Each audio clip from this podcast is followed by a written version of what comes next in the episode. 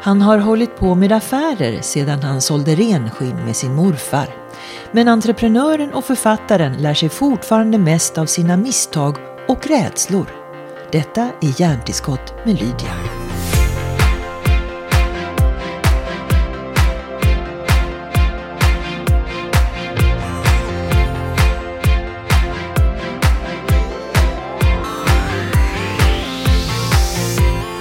Du, jag måste erkänna en sak PG. Ja, berätta. Du är min första same lapp Ja. i den här podcastserien. Jag måste bara säga en sak Lydia, bara så inte någon reagerar. Eh, Du sa same och så sa du lapp. Och det är ju för att jag har sagt att jag är lapp. Eh, för jag vet att en del reagerar på ordet. Och det finns också samer som reagerar på ordet.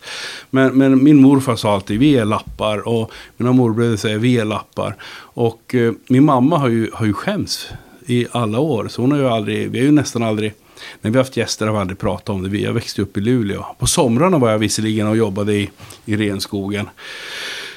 Som vi pojkar var tvungna att göra. Men eh, det var inget vi berättade till någon. Vi skämdes ju.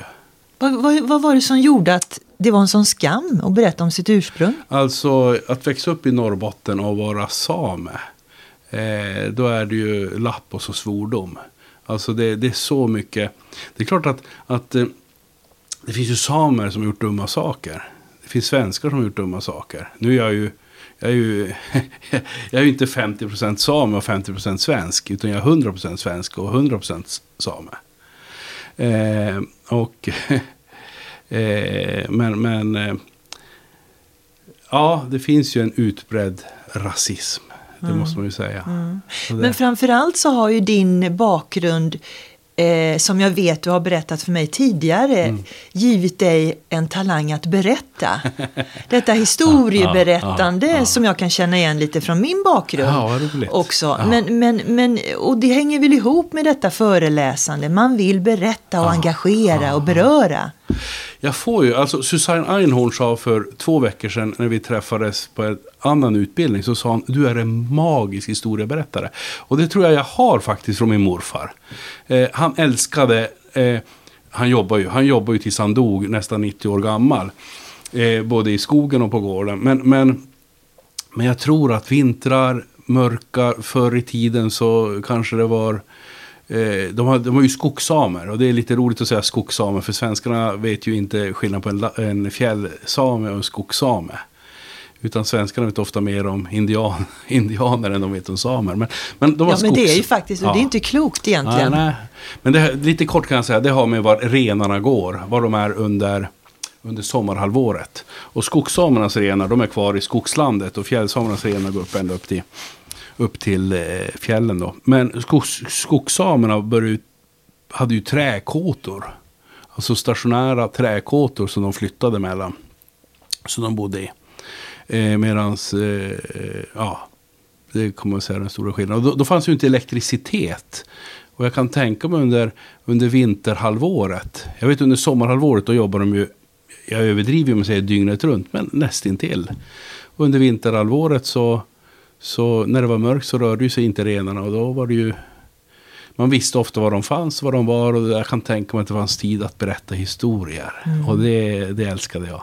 Men du PG, eh, från detta till att du blev en entreprenör redan som ung. För man ska ju säga så här att eh, jag har ju sett dig på scener där du försöker faktiskt drilla folk, både det ena och det andra. Och framförallt det här med, med att sälja in både företag och sig själv och så vidare. Ditt favoritämne. Men hur tog du dig från eh, renryggen, höll jag på att säga, till detta?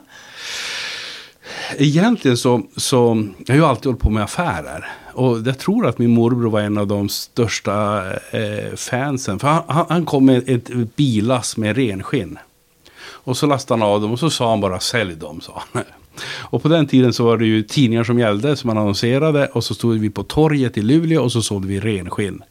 Kalvskinn, vajskinn, sarvskinn. Vaja det är hona för de som inte vet och sarv det är hane. Och... Eh, och sen så började jag sälja renskinn från garaget och så sålde man ju allt annat som man gjorde som grabb. Dagens Nyheter och jultidningar och eh, Dagens Nyheter varje söndag. Jag, jag tror att det, det, det har legat med, alltså jag, jag har ju aldrig varit en sån som sparar pengar. Jag gillat att spendera, tyvärr. Och så borde man kanske inte alltid vara. Men, men jag gillar att tjäna pengar. Och eh, jag har alltid tyckt om psykologin, jag har alltid tyckt om relationer, jag har alltid tyckt om nöjda kunder. 17 år gammal startade jag HB Vett och Spett. Sålde importerade hiku-pussel, sålde till butiker. IQ-pussel? Ja, alltså intelligenspussel. De hittade, ja. Eh, och eh, sålde till butiker och eh, ja, där började mitt första företag och så blev det PGs Import och så blev det Sova som så småningom blev Sova-kedjan som jag startade med min svåger och min bror var också med på ett hörn. Men det var jag och min svåger Lasse som, som, som drev det. Och det blev en hel kedja och så kom räntorna av 500 procent och så rasade allting. Och så hade jag samtidigt ett bolag som sålde vattendammsugare som eh, blev en ny jättesuccé. 21 år gammal fick jag pris av SAF eh, då hade man, man skulle utse de främsta entreprenörerna i Sverige. Och jag, och, och jag fick tredje priset kommer jag ihåg. Och första priset var 100 000 och andra priset var en resa till Amerika. Och tredje priset var 2 2000 kronor. Och jag åkte inte till prisutdelningen för jag var så sur. Men det är också vad som var lite intressant. Folk frågade varför åkte du inte till prisutdelningen? Och ska sanningen fram Lydia. Så var det så att det var en journalist från Uppsala Nya Tidning som skulle vara med. Och jag var så rädd att prata inför folk. Så var det. Det här är ju väldigt intressant ur flera aspekter. För det första att du har flera konkurser bakom dig. Ja. Och att du eh, eh startar denna kedja. Mm. Eh, och eh, affärsmannaskapet mm. har du ju verkligen. Och sen bekräftar du en rädsla som verkligen är ovanlig får man väl säga. Eller den kanske inte är det för en föreläsare. ja, jo, så, men så var det. En stor rädsla ja. för att prata mm, inför mm. människor. Ja. Varför? Nej, alltså, Eller snarare varför ja, inte? Alltså, alltså, kanske en osäkerhet. Kanske jag lärde mig som många andra i skolan att jag lärde mig inte att tala inför folk. Jag lärde mig att vara rädd att tala inför folk. Men det som tvingade mig att göra det, det var ju att jag började utbilda mina egna, eller jag skickade min egen personal på utbildningar. Och så upptäckte jag att de blev inget bättre. Alltså blev inget bättre på att sälja, då blev inget bättre på kundbemötande. Så gick jag själv en utbildning och jag tänkte, wow, ursäkta uttrycket, vad dåligt. Eh, jag upplever att många utbildningar, och det har säkert du också upplevt, det, det viktigaste på en utbildning är ju inte vad man lär sig där och då, utan det viktigaste är vad tar jag med mig hem och vad gör jag av det jag tar med mig hem. Och där börjar mitt intresse, hur kan jag få min egen personal att växa? Och då pratar vi ändå om, om dammsugarförsäljning som är kanske den bästa skolan som finns. Ja, eh, Norrskenet jobbar med vattendammsugare och eh, där fick jag ju en fantastisk utbildning av Rexair runt om i världen. Det var helt fantastiskt. Men att hålla utbildningar började jag redan på Sova. Alltså utbilda min egen personal. Så, så, nej men det, så var det. Mm. Och vad är det du säger, vad är, vad är det som är den största eh, behov, det största behovet hos de som inte gör det de borde? Eh, jag tror att, att eh, det är våra, att bryta och byta vanor som är det svåra. Mm. Vi gör ofta så som vi alltid har gjort. Och eh, om... om sen så, det finns ju många faktorer. Det är ju humör, det är vanor, det, det är kunskap ibland. Det är fördomar om sig själv. Alltså jag är född sån, jag är skapt sån, det är min stil. Jag, eh, var, varför gör du så? Jag har alltid gjort så. Jag menar, är det mer rätt då? Ja, men PG, varför gör du inte som Lydia? Nej, jag kan inte. PG, har du provat göra som Lydia? Nej, för jag vet att jag inte kan. Hur vet du att du inte kan PG? Nej, men det, mm, det är min stil. Vem bestämmer vilken stil du ska ha? Ja, men jag har ingen erfarenhet. Ja, men hur får du erfarenhet? Hur erfarenhet får jag genom att, genom att göra? Och det gäller att göra det många gånger tills jag implementerat en ny vana. Mm. Det tror jag. Mm. Var det, svar, var det svar på ja, frågan? Ja, men det var säkert svar på frågan. Eh, jag tänker ju att du har ju alltid eh, pratat dig varm för eh, saker och ting genom att berätta om dina egna misstag. Ja, ja. Jag menar det här med sälj handlar ju mycket om att stå på en scen och då menar jag inte en fysisk scen men man har ju uppmärksamheten, man måste ta den för att kunna sälja in någonting antar jag. Eh, och du har ju då eh, faktiskt eh, grundat många erfarenheter på en fruktansvärd upplevelse, tänker jag. Mm. När du dessutom inte bara var rädd för att prata inför folk utan rädd för att prata inför kvinnor. Hur hänger det där ihop? Ja, ja du är påläst. Eh, nej, får, får, jag bara, får jag lämna bara lite grann om, om, om de här konkurserna? Får jag göra det? Ja. Så får jag ta det här sen. Ja. Eh, det var ju så att den andra eh, konkursen, det var ju med vattendammsugarna.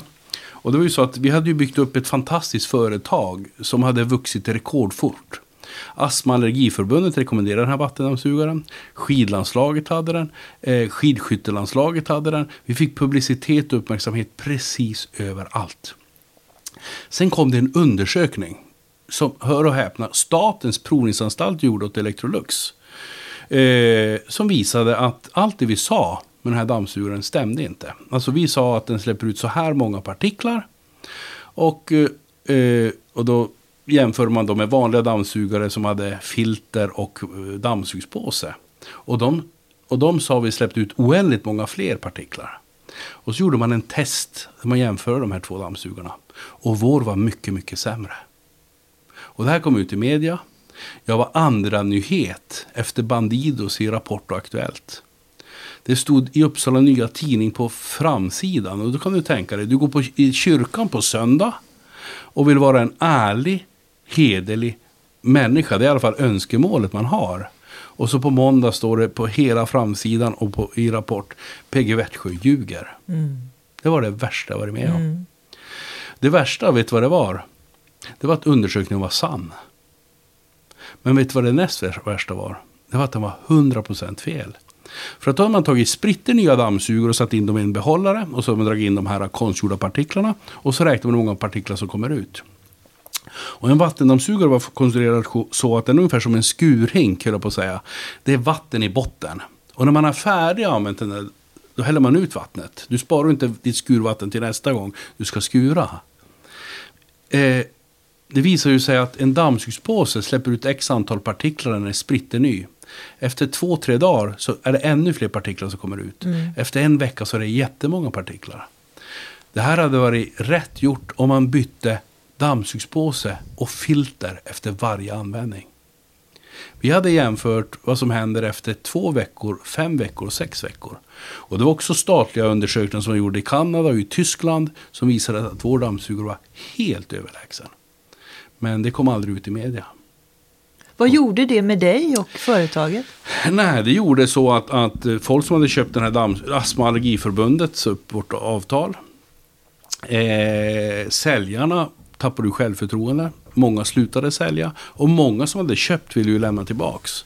Så hela företaget rasade som ett korthus. Till saken ska, ska sägas att, att eh, upps, jag fick ju sen ett pris, det vet du om, av, av eh, Gasellpriset. Och då talade Fredrik Reinfeldt om det här på, i Konserthuset. Och så sa han att det är en fantastisk bedrift att komma tillbaka efter en sån konkurs. Och då kom UNT och ville skriva om den här händelsen. Och då var de, bad de faktiskt om ursäkt.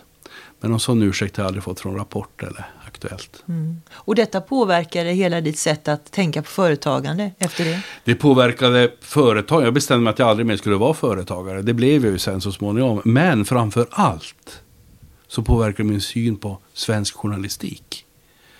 Eh, Jag tror ingen försökte ljuga. Men det blev ju 100% fel. Och det har lärt mig mycket. Mm. Och detta är ju, vilket årtal var detta? Ja, det var början på...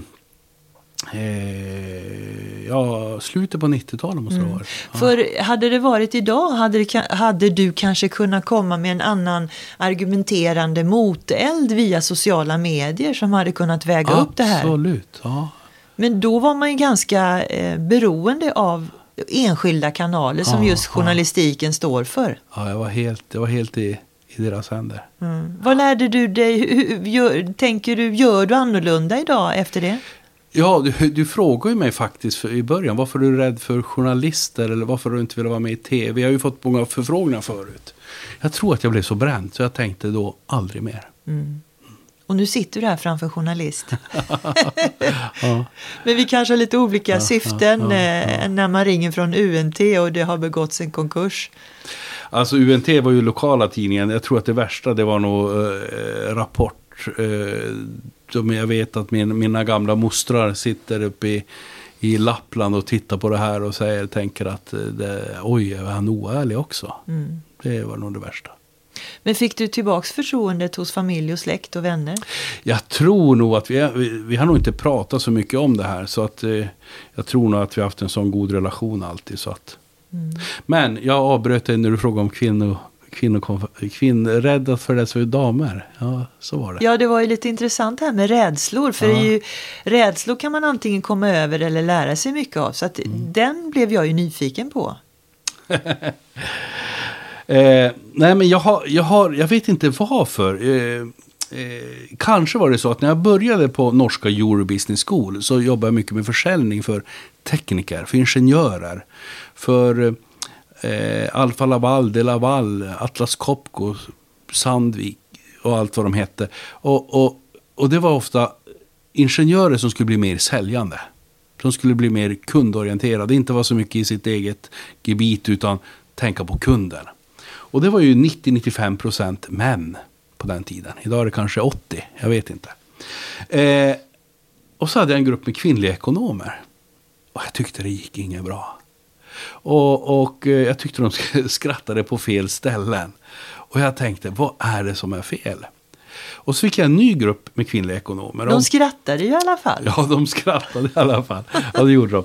Ja, och, så, och, och det gick inte heller något bra. Och jag tänkte... Eh, jag vet att jag sa till Leif Ottesen, han som var eh, huvudägare på Norska Eurobusiness School, att jag, jag passar inte att föreläsa för kvinnor. Och då sa han, vad bra, det lär vi dig. Sa han. Så det var hans svar.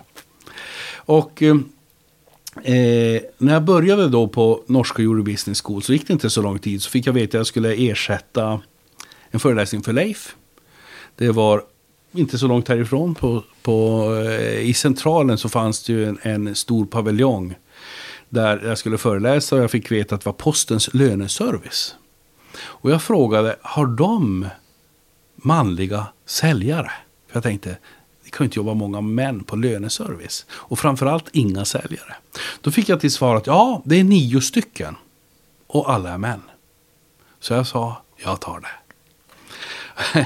Får jag fråga innan du går vidare. Ja, ja. Vet du varför det är ju, du just rädd, eller då i alla fall, hade en sån otroligt stark rädsla för att föreläsa för kvinnor? Har du själv liksom förstått varför? Eh, jag tror, jag tror i och för sig att, att jag överdriver kanske min rädsla nu när jag berättar den. Men, men att säga att det är ett starkt obehag, det är ingen överdrift. Eh, nej, jag vet inte. Det. Kanske för att... Nej, jag kan inte svara på det. Låt oss höra hur det ja. gick vidare då. ja, i alla fall så, så när jag kom till Södra paviljongen, centralstationen, så, så ser jag att det är över 200 människor i salen. Och det är ju typ 14 gubbar. Och jag kommer ihåg att jag ringde till kontoret i Norge. Jag fick tala, tala med vår dåvarande vd. Han sa direkt när jag ringde. Är det du PG? Ja.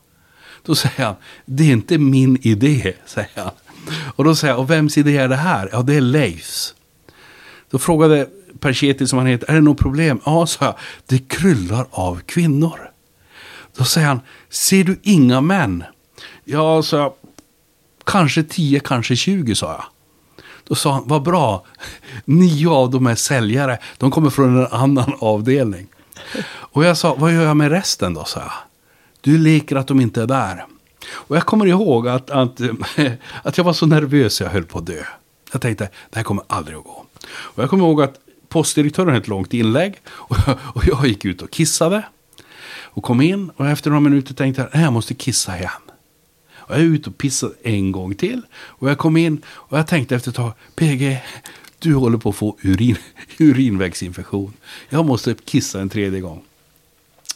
Eh, och jag kommer ihåg att när jag gick ut och kissade tredje gången, så när jag kom ut ur toaletten så, så står en kvinna där och tvä- eh, när jag ska tvätta mina händer och kamma sig. Och jag ser att hon ser lite småbutter ut. Och så vänder hon sig om och så tittar hon på mig. Och så frågar hon, är, är du nästa föreläsare? Och jag sa, ja. Då frågade hon, är du nervös? Och jag sa, nej, sa jag. När jag tänkte sån, du på damernas. Då tänkte jag, aldrig mer stora grupper kvinnor. Det gick okej, okay, men, men men att det blev en sån nyckelretning, prostata och den kvinnliga publiken, det är ju ja. väldigt, väldigt ironiskt. eh, och, och, och, och, detta har då alltid uttryckt sig på samma sätt? När nej, fått... nej, nej, absolut inte.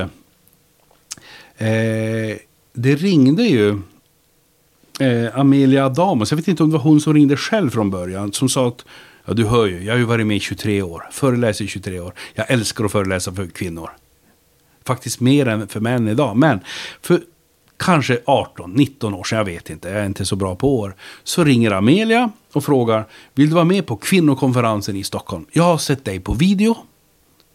Ja, det visar ju att vi har varit med länge. Ja. Eh, när du föreläser för män.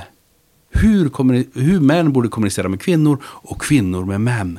Det skulle passa som perfekt som avslutning på kvinnokonferensen. Och jag kommer ihåg att jag sa att nej, nej sa jag, det, det går inte, sa jag. Och då säger hon, varför det? säger hon. Nej, sa att jag, jag är fullbokad, säger hon. Och då börjar hon gapskratta och säger hon, men du vet ju inte när det är. Nej, sa jag, men, eh, men jag är fullbokad ett halvår framåt. Ja, men så, det är ju perfekt, för det här är om nio månader. Alltså, ja då, ja, då kan jag, sa jag. och eh, jag kommer ihåg att jag började träna hemma på den här föreläsningen. Jag är väldigt, jag, jag, du vet jag kör ju väldigt mycket på, på känsla. Jag har många exempel och så kör jag. Men nu börjar jag träna, träna, träna. Och jag kommer ihåg inledningen idag. Hej, mitt namn är P.G. Växjö. Det är en ära för mig att komma hit till Konserthuset i Stockholm och avsluta kvinnokonferensen i år. Det jag ska prata om det är manlig och kvinnlig kommunikation. Jag tänkte faktiskt börja berätta om en amerikansk studie. Vet ni om att kvinnor är modigare än män? Det var min inledning. Jag kommer ihåg att jag tränade på den här föreläsningen. Ja, Frida, vår yngsta dotter, hon, hon, eh, hon är över 30 och jag tror att hon var 13. Och eh, hon och Anita, min hustru, Fridas mamma, skulle komma och lyssna på mig. Och eh, villkoret var att jag fick träna på dem hemma. Och jag tränade säkert tio gånger på dem. Sen tränade jag ytterligare hundra gånger på Bettan och Kitty. Det var våra hundar vi hade då. De dog sen. men, men, men den här inledningen, Lydia. Den har jag aldrig kört i verkligheten. Det blev inte så? Det blev inte så. Vad blev det då? Jag kommer ihåg att innan mig så... så jag kommer ihåg att Ann Westin var konferencier Eh, så hon också varit med ett tag. jag kommer ihåg att det var Malin Berghage före mig. Jag kommer ihåg att det var Amelia och Domanski Lyfors och, och så var det en läkare inledningsvis. Och, och jag kommer bara ihåg att när jag kommer in genom Konserthusets entré konferensen var ju redan igång, jag skulle vara sist på dagen. Så redan när jag kommer in så känner jag att jag håller på att få hjärtinfarkt och astmaanfall. Och jag försöker säga till arrangörerna, jag tror det var Confex som var huvudarrangör, som jag sa att jag, jag mår jättedåligt. Och de sa, vi har en lä läkare, han kan undersöka dig. Och det tog inte många minuter så sa han, du är nog bara nervös. är det farligt? sa han, nej inte ett smack, säger han. Och jag ska in på scen efter Malin Berghage. Jag är påmickad, ljudteknikern gjort tummen upp, allt är grönt. Malin Berghage håller på att avsluta jag har mått så dåligt. Jag kommer bara ihåg att hon, hade, hon pratade om yoga och meditation och föreläste barfota. Och, och det var stearinljus på scenen och jag fick nästan, det var så sockersött så jag fick nästan diabetes också. Men, men då känner jag, jag måste på toaletten. Alltså, jag, men jag inser, jag hinner inte på toaletten. Och du vet ju när jag föreläser, jag har ju inte, på de här större föreläsningarna så har jag ju inte blädd, jag har ju inte, ja powerpoint kanske inte fanns då, men, men, men jag hade ju varken powerpoint eller overhead. Utan jag hade ju jag hade tre blädderblock på scen. Och Konserthuset scen är ju ganska stor. Jag menar, den, den tar väl 1500 människor. Och, och e, ett blädderblock var långt bort och ett var i mitten. Och ett var alldeles där jag skulle gå på scenen. Och mitt största problem är att jag kan ju inte röra mig. Jag måste ju på toaletten. Och mitt nästa problem är, hur ska jag kunna gå mellan blädderblocken? Och till slut började jag tänka, bara ta mig till första blädderblocket. Jag tänkte, nej, jag måste ta mig till andra blädderblocket. Där kan jag stå still en, hela föreläsningen. Alltså, det är så error i min hjärna. Och just nu börjar publiken jubla åt Malin. Ann Westin tackar Malin och Malin kommer ut och paniken börjar skölja ännu mer över mig. Och jag tänker, hur ska jag klara det här? Men jag, jag vet bara att jag kom fram på scenen och där får jag totalt error. Jag sa, mitt namn är Och du kommer inte ihåg vad det hette? Per-Gunnar Vättsjö. Jag hittade inte PG. Och ändå har de kallat mig PG sedan jag var en liten pojke. Jag sa, och jag, och jag tänkte börja med att presentera mig. Det tog tid. Ja, det var hemskt. Men jag tog mig igenom det och eh, jag har faktiskt varit med på kvinnokonferensen några tillgångar efter det. Men alltså, så att ju värre jag har berättat den och ju mer jag kan skratta åt den här, desto mer gillar jag den här händelsen. Mm. Så det har gjort att jag gärna berättar om egna misstag och gärna överdriver mina egna misstag. Och det är väl det som också är nyttigt att spegla sig i andras misstag, för man kan ju känna igen sig. Mm. Alla har vi någon gång gjort bort oss, alla, gång, all, alla har vi någon gång haft en rädsla, har fortfarande. Mm. Och enda sättet att överkomma dem, det är att bara göra, göra och våga begå misstag. Kanske lättare sagt än gjort, men ändå bra råd. Ja, det tror jag. Men du PG, jag tänker när du eh, eh, föreläser i dessa tider, Mm. har eh, människors bemötande förändrats?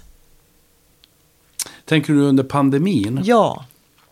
Absolut. Jag menar, vi hälsar ju som eh, pingviner hälsar på varandra, eller på att säga. Men alltså står och vinkar med, med, med armbågen istället för att, ja.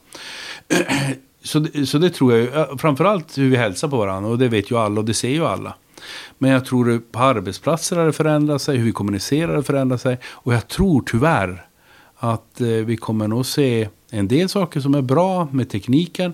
Men också många saker som på sikt kommer vara kanske förödande. Mm. Men vad händer med säljarrollen nu när många företag pratar om hur försäljningen ska gå över på online och det blir en, en hybrid av både online och det fysiska mötet med en kund. Men själva säljarrollen genomgår väl antagligen ett paradigmskifte, eller? Ja, och det har ju redan pågått ganska länge. Jag tror det gäller inte minst inom teknik. Då du ibland får bättre bild på en skärm än i verkligheten. Alltså du kan se saker som du inte ser om du är i, i, ja, i verkliga livet. Och det gäller även konsumentförsäljning, inte minst på kapitalvaror. Idag kan du gå in på ett bilmärke, du kan byta färg på bilen, du kan byta klädsel på bilen, du kan byta eh, instrumentpanel. När du ska köpa ett hus kan du gå in och titta in på varje rum hur det ser ut från alla vinklar, utifrån, inifrån, byta tapeter, byta kök. När du köper ett kök kan du byta alla möjliga typer av inredning. Allt det här kan du göra på dator idag. Men vi vill fortfarande åka någonstans och känna på det här köket. Vi vill, vi vill, fortfarande provköra bilen. Vi vill fortfarande träffa tekniken på det här eh, leverantören som ska leverera de här tekniska lösningarna. Så jag tror att, att fuskar vi för mycket och tror att vi kan ta bort säljarna, ta bort representanterna, ta bort teknikerna, då, då biter vi oss i svansen. Jag tror vi behöver båda. Mm. Vad säger du nu för tiden till folk då, från scenerna i dessa tider? Har du anpassat dina föreläsningar? Alltså nu sista tiden har det varit mycket digitala föreläsningar. Men, men vad jag säger. Eh, du vet jag säger mycket. Eh, om, om det här. Eller om pilens strategi till exempel? Ja, alltså när det gäller pilens strategin så, så säger jag ju att eh, det finns... Pilens strategin är ju det som är kanske mest kännetecken på mina föreläsningar. Lära dig att komma på samma nivå som kunden. Tänka som kunden, kommunicera som kunden. Det finns ju en regel som heter, som alla har hört, kunden har alltid rätt. Eh, jag har ju hört många föreläsare genom åren säga det är fel. Och jag säger nej, det är jätterätt. Men problemet är att många vet inte hur det går till. Och jag menar att, att det bästa sättet att få en god relation, det är att lära sig att hålla med människor. Hur gör en solovårare? Hur, får, hur, hur kan en solovårare lura, eller hur kan en mytoman lura, ibland läser du tidningar, man lurar hundratals människor på att investera pengar. Och jag ska inte lära alla knep här, i, här i, i, i den här podden, för det kan ju få förödande konsekvenser. Men, men det som händer är att, att de här människorna har lärt sig att hålla med andra människor. Så när de säger jag är tveksam till det här, då säger de inte det ska du inte vara. Eller där har du fel. Eller så kan man ju inte tänka. Eller man kan inte jämföra äpplen och päron. Utan de säger jag förstår att du är tveksam. Det hade jag också varit. Men låt mig berätta vad som gjorde att jag trodde på det här. När kunden säger det är dyrt så är det så lätt att säga du får vad du betalar. Eller, eller det är inte alls dyrt. Eller det här är ett jättebra pris. Och det kan man gärna säga. Men det är bättre att hålla med kunden först. Jag kallar det för verbal judo. Alltså lär dig. Alltså verbal judo. Judo bygger ju på att, att om, om någon anfaller dig så använder du motståndarens energi tillbaks mot honom eller henne. Och det här Precis. kan vi göra verbalt. Och det är det som är pilens positiv påverkan. Det kommer en invändning från kunden i. Jag lyssnar och visar att jag är enig. Sen kommer S i pilens svara. Det betyder att jag håller med och svarar. Jag ger, om kund, men om kunden säger nu att den här väggen är ju röd och du vet ju att den är blå. Då kan ju inte du ljuga och säga att eh, nej, jo, den är röd. Men minsta gemensamma nämnaren och säga, ser du rött i väggen så förstår jag att du är tveksam till den här färgen. Vi kan titta om vi hittar en annan färg. Skicklig du är PG. Ja. Eller om du säger, du lurar mig. Och jag vet ju att jag inte lurar dig. Men risken är att om jag säger, nej jag lurar inte, eller jag ljuger inte. Så börjar du säga, antingen så blir du ett, bortgjord. Två, det blir en diskussion mellan oss. Och allt det här skapar sämre kemi. Men om jag säger så här till dig att, tror du att jag lurar dig? Då förstår jag om du är tveksam till att jobba med mig. Spontant känner jag att den här strategin kan man använda privat också med Absolut. ungarna och maken och allt möjligt. Jag förstår ja. om du tror att det är väldigt jobbigt att plocka i ordning här. Då, då förstår jag att du, ja. att du inte vill. Men, men eh, hur kan man utveckla denna då? Du sa att du vill inte berätta alla knep, men det första knepet har vi redan bockat av här nu. Att faktiskt initialt hålla med och mm. vara förstående oavsett hur motparten reagerar. Mm. Vad är nästa liksom, tips utöver det här med att hålla med och vara förstående när man vill få någon dit man vill? Alltså, är det nu så att, att du vill presentera eller ställa en fråga, så säg håll med innan du ställer frågan. Är det så att du vill presentera eh, en lösning, så säg håll med innan du presenterar lösningen. Är det så att du vill visa på en undersökning, så säg håll med innan du visar undersökningen. Invändningar, det är det som ofta förstör relationer. Invändningar, påstående är också en typ av invändning. Om jag säger så här, så här tänker ni kvinnor. Så det är klart att man blir provocerad, för kvinnor kan ju tänka på alla sätt. Eller så här tänker ni män. Eller så här tänker ni eh, norrlänningar. Eller så här tänker ni samer. Men, men skulle, ju, skulle jag svara så här då att ja, så kan en del kvinnor tänka. Jag tänker inte så. Eller, eller ja, jo, det finns någon enstaka som tänker så. Eller så, ni mäklare jobbar alltid på det här sättet. Ja, jag har hört att det är någon mäklare jobbar så. Men jag kan säga, jag som mäklare vet att majoriteten av mäklarna jobbar inte på det sättet. Och dessutom är det mot, mot vår etik och vår moral. Och jag kan berätta att så här jobbar Eller ni poliser, eller ni. Alltså, eh, först hålla med och sen svara. Ja. Någonting jag har fått jobba jättemycket med. Och det är kanske för att jag i grund och botten är ganska dålig på det. Det är att lära mig lyssna på rätt sätt. Lyssna gör vi ju på, på egentligen på fem olika sätt. Du är ju fantastisk på att lyssna, det vet du om. Eller? Eh, tack. Ja. Jag gillar ju att lyssna. Det är ja. inte alla som gillar att lyssna heller. Jag har, fått, jag har fått öva mig väldigt mycket och än idag så märker jag att jag ibland så fallerar det. Eh, nu kan jag ju spela ganska bra. Så när jag åker ut på kundmöten så försöker jag vara en aktiv lyssnare. Men, men ett, när du lyssnar på någon. Så jag brukar fråga på mina utbildningar, ofta brukar jag titta på någon man. Och så frågar jag vad lyssnar man med? Och då säger han alltid öronen. Eh, och då säger jag, det är fel. Och sen frågar jag kvinnorna, så ingen kvinna säger öronen. Då brukar jag fråga, vad, vad lyssnar man med? Då brukar alltid någon kvinna svara hjärnan. Och då brukar jag skoja och säga, nu blev vi män väldigt förvånade. Öronen är ju egentligen bara avancerade hål, hål till hjärnan. Men alltså, eh, ett, vi lyssnar med öronen, så är det ju. Där går ljudet in. Två, vi lyssnar med ögonen. Mm, jag tänkte just det. Mm. Så att eh, eh, om du hade suttit och tittat i dina om du hade haft papper framför dig du suttit och tittat på dina papper hela tiden. Eller om du sitter och tittar på din mobil. Eller om du sitter och tittar. Så som vi tyvärr ibland, nu har jag vuxna barn. Men som vi föräldrar kanske har gjort ibland. Vi tittar någon annanstans. Och säger bara till barnen mm, ja, mm, ja, mm. Och så går det några år och så slutar barnen berätta. Kanske till pappa. Och så frågar jag, varför säger de ingenting till mig? Men vad hade hänt om jag hade varit en bättre lyssnare? Så ett, jag använder öronen. Två, jag använder ögonen. Och vad gör du, Lydia, nu hela tiden? Du tittar på mig. Ja, jag tittar ju på dig. Ja, men vad gör du mer? Jag lyssnar och nickar. Du nickar ja. Vi använder kroppsspråket. Ett, öron. Två, ögon. Tre, kroppsspråket. När du nickar så visar du mig. Det här landar. Det här kommer fram. Och då har du ju lust att berätta igen eftersom jag har lyssnat på ett sånt aktivt sätt Ja. första gången. Absolut. Sen är du en professionell intervjuare i radio. Och det gör att du inte hade gjort, om den här micken inte hade varit på. Då hade du gjort någonting mer. Du hade sagt ah, mm, mm, ah, ah, ah, ah. Och alla de äna, de har man ju, rensar man ju bort lite professionellt sådär. Ja. För de som lyssnar, den tredje, det är ju en tredje part här som lyssnar. Mm.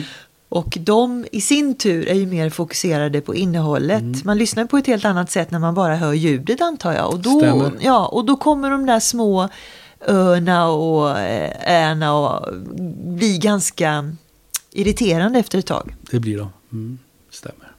Så ett, man kan säga lyssna med öronen. Två, med ögonen. Tre, med kroppsspråket. Fyra, med ljud. Ah, mm, ah, mm, mm, ah, ah, mm. Och fem, faktiskt med käften. Eh, och där är du också fantastiskt duktig. Du, när, när, när jag verkligen visar att jag är jättenyfiken. Av någon underlig anledning så öppnas munnen. Ja, man får inte se ut som en fågelholk. Men, men, men, och det är också som... Och det är en väldig skillnad när jag, när jag säger vad intressant och lämnar munnen öppen. Kontra jag säger vad intressant.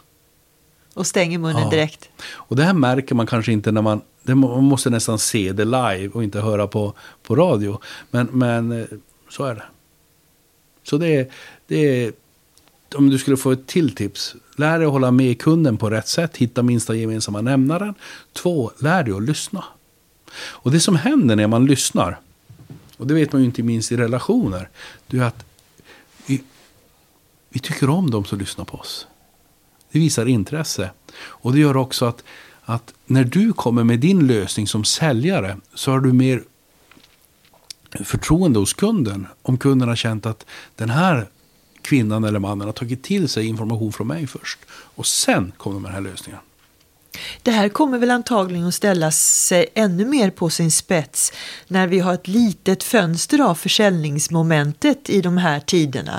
Att det är kanske just i showroomet när man ska dit och känna på en produkt bara och sen sitta framför nätet. Eh, det, må, det här får ju varje säljare komprimera.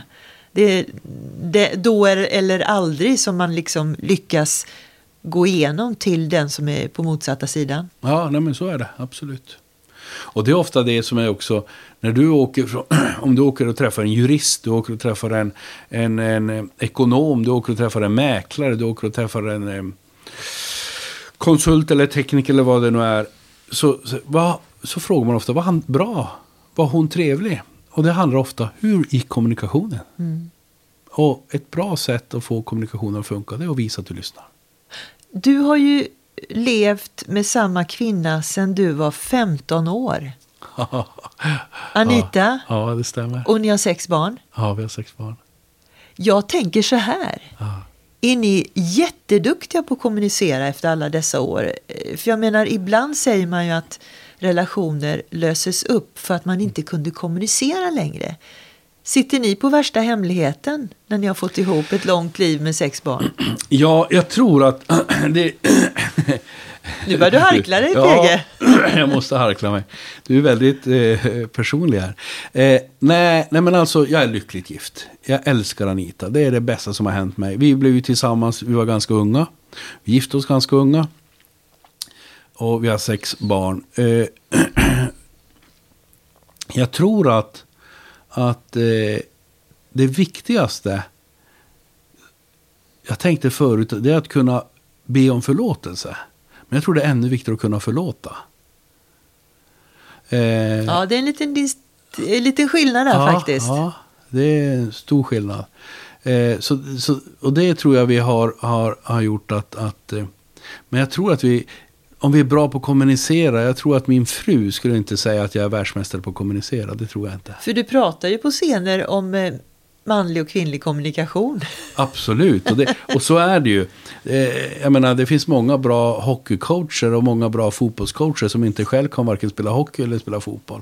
Och det är klart att, att eh, mycket vet jag i teorin, men det är inte allt jag tillämpar i praktiken. Men jag tror att jag är ganska bra på att kommunicera med kunder, jag tror det.